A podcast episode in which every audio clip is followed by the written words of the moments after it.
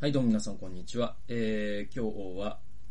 えー、人内と聖書研究と、えー、お送りしていきます。えー、タイトルはですね、偶像と主の聖女の非対称性、創造性と知性の有無というですね、ちょっと長いタイトルなんですけれども、お出エジプト記の36章の7節ですね。えー、っと、こういう箇所があるんですね、これ。えー、36章の7節これですね。あ手持ちの材料は全ての仕事をするのに十分であり、有り余るほどであったっていうですね。ええー、まあね、あのー、これ、モーセが、えっと、その幕屋ですね。その幕屋の作り方の規定っていうのを神様からこう授かるわけですよ。で、それに際して、まあ、いろんな仕事がある。そしていろんな材料が必要だということで、えー、その二人のオホリアブとベツァルエルという、うんまあ、職人が召し出されてですね、えー、そしてまたその、金であったり、銀であったり、青銅であったり、そういう金、金属も必要だし、布も必要だしということで、えー、民に呼びかけると、もう民がね、もうあり、もうすごいですね。溢れるほどにですね、まあ持ってきたわけですよ、その材料をね。で、まあ、えー、そうですね。どこからでしょうかな。同じ36章の3節とかを読みますと、彼らは聖女を作る奉仕の仕事のためにイスラエルの子らが持ってきた全ての奉納物をモーセから受け取った。しかしイスラエルの子らは、なおも朝ごとに進んで捧げるものを彼のところに持ってきた。そこで聖女の全ての仕事をしていた知恵のある者は皆、それぞれ自分がしていた仕事から離れてやってきて、モーセに告げていった。民は何度も持ってきます。主がせよと命じられた仕事のためには、有り余るほどのことですと。ね。はい。で、えー、それでモーセは命じて宿営中に告げ知らせた。男も女も聖女の奉納物のためにもこれ以上仕事を行わないように、こうして民を持ってくるのをやめたという。でこれまあ、いわゆるその英語で言うところのボランタリーっていうね、本当に自主的に人々がその自分の持ち物を捧げて、その幕屋を建設する材料を提供し、また労働力を提供していったわけですよ。で、も有り余るほどだったっていうのがあって。で、えっと、このベツァルエルとオホリアブをはじめ、この一節にはですね、うんと、ベツァルエルとオホリアブ、及び聖女の奉仕のあらゆる仕事をする知恵と英知を主に授けられた、心に知恵のある者は皆、すべて主が命じた通りに仕事をしなければならないっていうふうにあるんですね。だから、この心に知恵がある者たちがまた呼び集められて、その労働力もまたね、えー、豊富だったわけですよ。で、僕がここで、こう学んだことってていうのが、ちょっとね、今ずっと僕が紹介してるその不老体験の話ともちょっと似てて、似ててというか関連があって、あの、この心にある知恵のあるその職人さんたちはモーセのところに呼び集、呼び寄せられ、衣装を凝らしてケルビムを、ケルビムを織り出す、巧みに、え、布や板を組み合わせるなどの聖女の奉仕をしたわけですね。だから職人さんたちがいっぱい来て、えー、なんだろう、その刺繍、的なものをしたりとか、あとその板にケルビムっていうですね、まあ、うんと、なんていうの、狛犬みたいなやつがあるんですけど、そういうのをね、彫刻で彫ったりとか、まあそういうですね、うん、とてもこう職人的な仕事をしていくんですね。で僕のメモを読んできますと、この奉仕がモーセの規定通りに行われながら創造的であるところが非常に興味深い。っていうのは、この幕屋ってですね、その職人の自由に作ってはいけなかったわけですよ。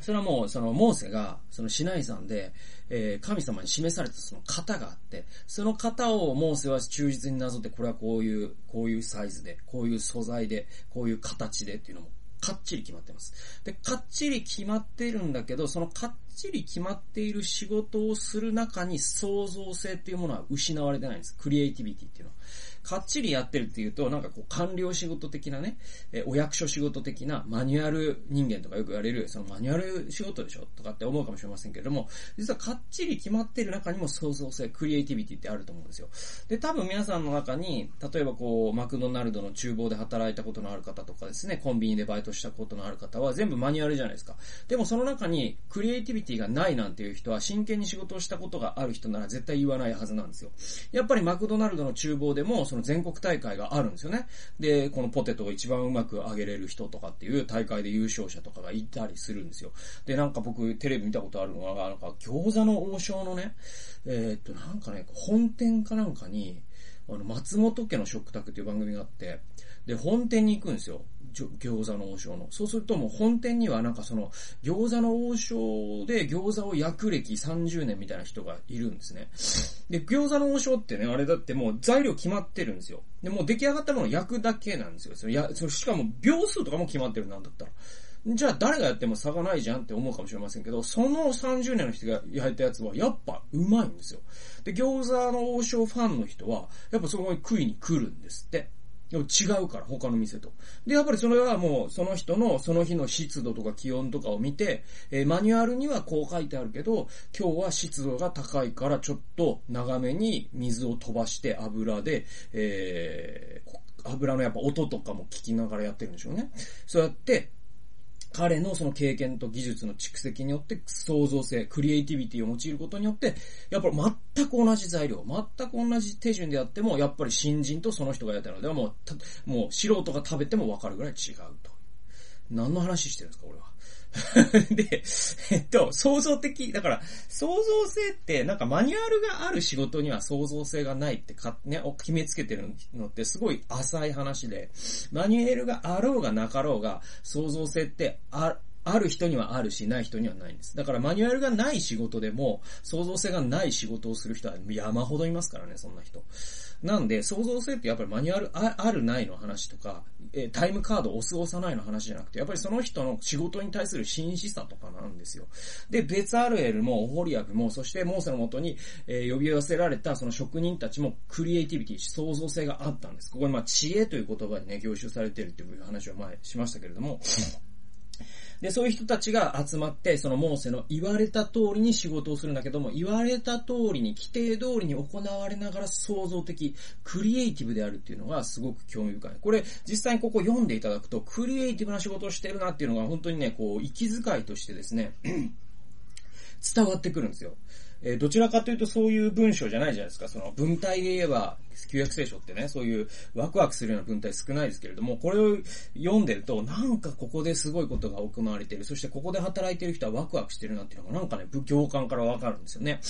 で、この描写を読んでいるとワクワクするほどの高揚感が伝わってくると。で、彼らはただ官僚的に仕事をしたのではなくて、えー、自分の技術と創造性を最大限に用い、喜びながら協力して仕事をした様子が文面としては味気ないながらも、時折で出てくる意匠を凝らすという単語とか、心に与えられた知恵とかですね、心動かされた、などの言葉や行間から滲み出てるんですね。しかもその労働力とその物資がもうあり余りすぎて、もう持ってこないでくださいとモーセが逆に頼まなければいけなかったっていう、この事実から見ても、やっぱりみんな、みんな、みんなのその、高揚感というかですね、はすごかったわけですよ。で、これとね、対照的なことがあって、対照的な事件がありました。それが、例の金の子牛事件ですよ。ね、僕がね、最近説明した金の子牛事件ありましたね。アロンが民にね、迫られて、えー、あのモーセとかいうものはもう持ってこないじゃないか、つって。で、アロンよ、と。どうしてくれるんだよ、つって、なんかもう、みんなが、民衆が怒り始めた。ネット、ネットが荒れ始めたわけですよ。今で言うところの。で、も苦し紛れにアロンが、んじゃあみんな、ちょっと金をちょっとみんな僕のところに集めてくれるかな、とかって言って、で、アロンは鋳型を作って、で、それに流し込んで金の格子作ったじゃないですか。で、アロンは言い訳した際に、民が金の耳飾りなどを持ってきて、陽光炉の中に入れたら、なんかこれができましたという苦しい弁解をしたわけじゃないですか。ね。これってすごい対照的な話だなと思うんですね。で、偶像、金の格子という偶像を作った時、アロンは勝手にできましたって言ったんですよ。でも、主の聖女を作っている彼らって勝手にできましたっていうのと真逆じゃないですか。主の方針、聖女の方針にある技術とチームワークと創造性と、を考えるときに、偶像が勝手にできたっ、まあ、アロンが言った時のそれとは対照的なんですね、これね。コントラストなんですね。で、偶像はできたんです、勝手に。まあ、アロン曰くね。しかし、主の聖女は人間の知性、協力関係、エネルギー、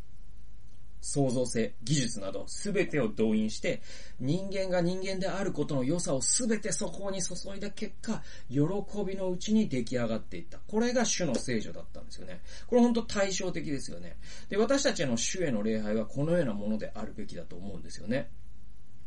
だからただ無意にできたものでもなく、知性を働かせない行為でもないんですね。心を尽くし、力を尽くし、知性を尽くし、思いを尽くして、私たちは神を愛するんだよって、ね、イエス様はおっしゃおっしゃいましたけれども、えー、まあ、神を愛するという祭壇っていう風に我々の生活とか仕事とかっていうことを捉えた場合ですね、えー、この心を尽くし、力を尽くし、知性を尽くし、思いを尽くして、えー、我々のその主にある祭壇って、まあ今の現代ので言うと我々の人生であり、我々の生活であり、我々の仕事なんで、それを我々のね、人生に構築していくときに、そこに全てのクリエイティビティを注いでいくっていうのがすごく必要で、なんとなくやってたらこうなったんだよね。ね肩の力で抜いていこうぜ、みたいのは、どうかな 知らんけど まあ、あえては言いませんけれども、どうかなと思います。えー、やっぱり、あのー、これが偶像と主への本当の礼拝の違いだと思うんですよ。で、これ偶像と主への礼拝ってね、僕はまあ、その金の格子と祭壇っていうのはまあ、ビジュアル的に全く対照的なのはわかるんだけど、でも我々の人生ってそんなわかりやすくないわけで、僕らの仕事ってですね、神へ神に捧げる礼拝なんですよ。って僕は思うんですよ。そして僕は聖書にそう書いてると解釈してるんですよ。で、僕はそれ間違ってないと思うんですよ。それで、で、仕事って礼拝なんですよ。ね、そう考えると、ある人は、あ、なんかもう9時5時、えー、タイムカードをして早く時間過ぎねえから、あ、5時になった、ガシャンまた押して、えー、あ、やった、週末だ、つって。っていう生活をしてる人って多分僕は偶像を作ってるのと同じだと思うんですね。で、えー、あなたの仕事で、まあ、タイムカード同じように押すかもしれないけど、その9時5時の中で、いかに、ね、えー、人に使えるか。いかにこの部署のチームワークを良くするか。えー、いかにこの仕事を通して社会に貢献するかということを本当にこの自分の全勢力をつぎ込んでやってる人って、主の祭壇をそこで作ってると思うんですよ。でも多分、この、なんていうか、この、この世的な視点というか、そういう視点を持たずに、ただ見ていたら、ただタイムカードを押して同じ給料をもらっているっていうことで、A さんと B さんは同じかもしれない。そして同じようにクリスチャンですらあるかもしれない。だけれども、本当にそこにクリエイティビティを注いで、えー、主への祭壇を作っている人と、まあ、金の子牛をもしかしたら作っちゃってるかもしれない人がいるんだよという。えー、これってすごい対照的であり、そこの差は何かというと、やっぱり創造性、そして知性。もちろんその創造性や知性はどこから来るかというと、主への礼拝であるっていう、えー、そういう意識から生まれるんですけれどもね。えー、そういったことを思いながら、もちろん仕事もそうだし、礼拝もそうなんですよね。礼拝もクリエイティビティ大事で、うん、なんだろう、なんかこう、えー、昔の人がやってたからこれ正しいんでしょうとかじゃなくて、えー、いかにですね、その礼拝が、あ人々に、主に、主へと心を人々が向けられるようにしていくかとかですね、えー、そういうふうに、えー、なんていうかな、そういう、本質を失わないように、いろいろ試行錯誤しながら、あ歌の長さであったりとか、どれぐらい繰り返すのかであったりとか、視界をどこに入れるのかとかですね、献金をどの部分に持ってくるのかとかですね、えー、どのように人々のその、えー、神に心が向かい、そして神からの真理を受け取るという、その流れを阻害しないように、本当にこう知性を用いて礼拝をより良くしていくっていう、プラッシュアップしていくっていう意味では、文字通りの日曜日の格好付きの礼拝もこの範疇に入りますから。これも大事なことですね。両方大事です。えー、なんで、で、何が大事かというと、やっぱり創造性と知性、これを本当に総動員していくっていうのが本当に僕は大事だと思います。ということで最後まで聞いてくださってありがとうございました。それではまた次回の動画及び音源でお会いしましょう。さよなら。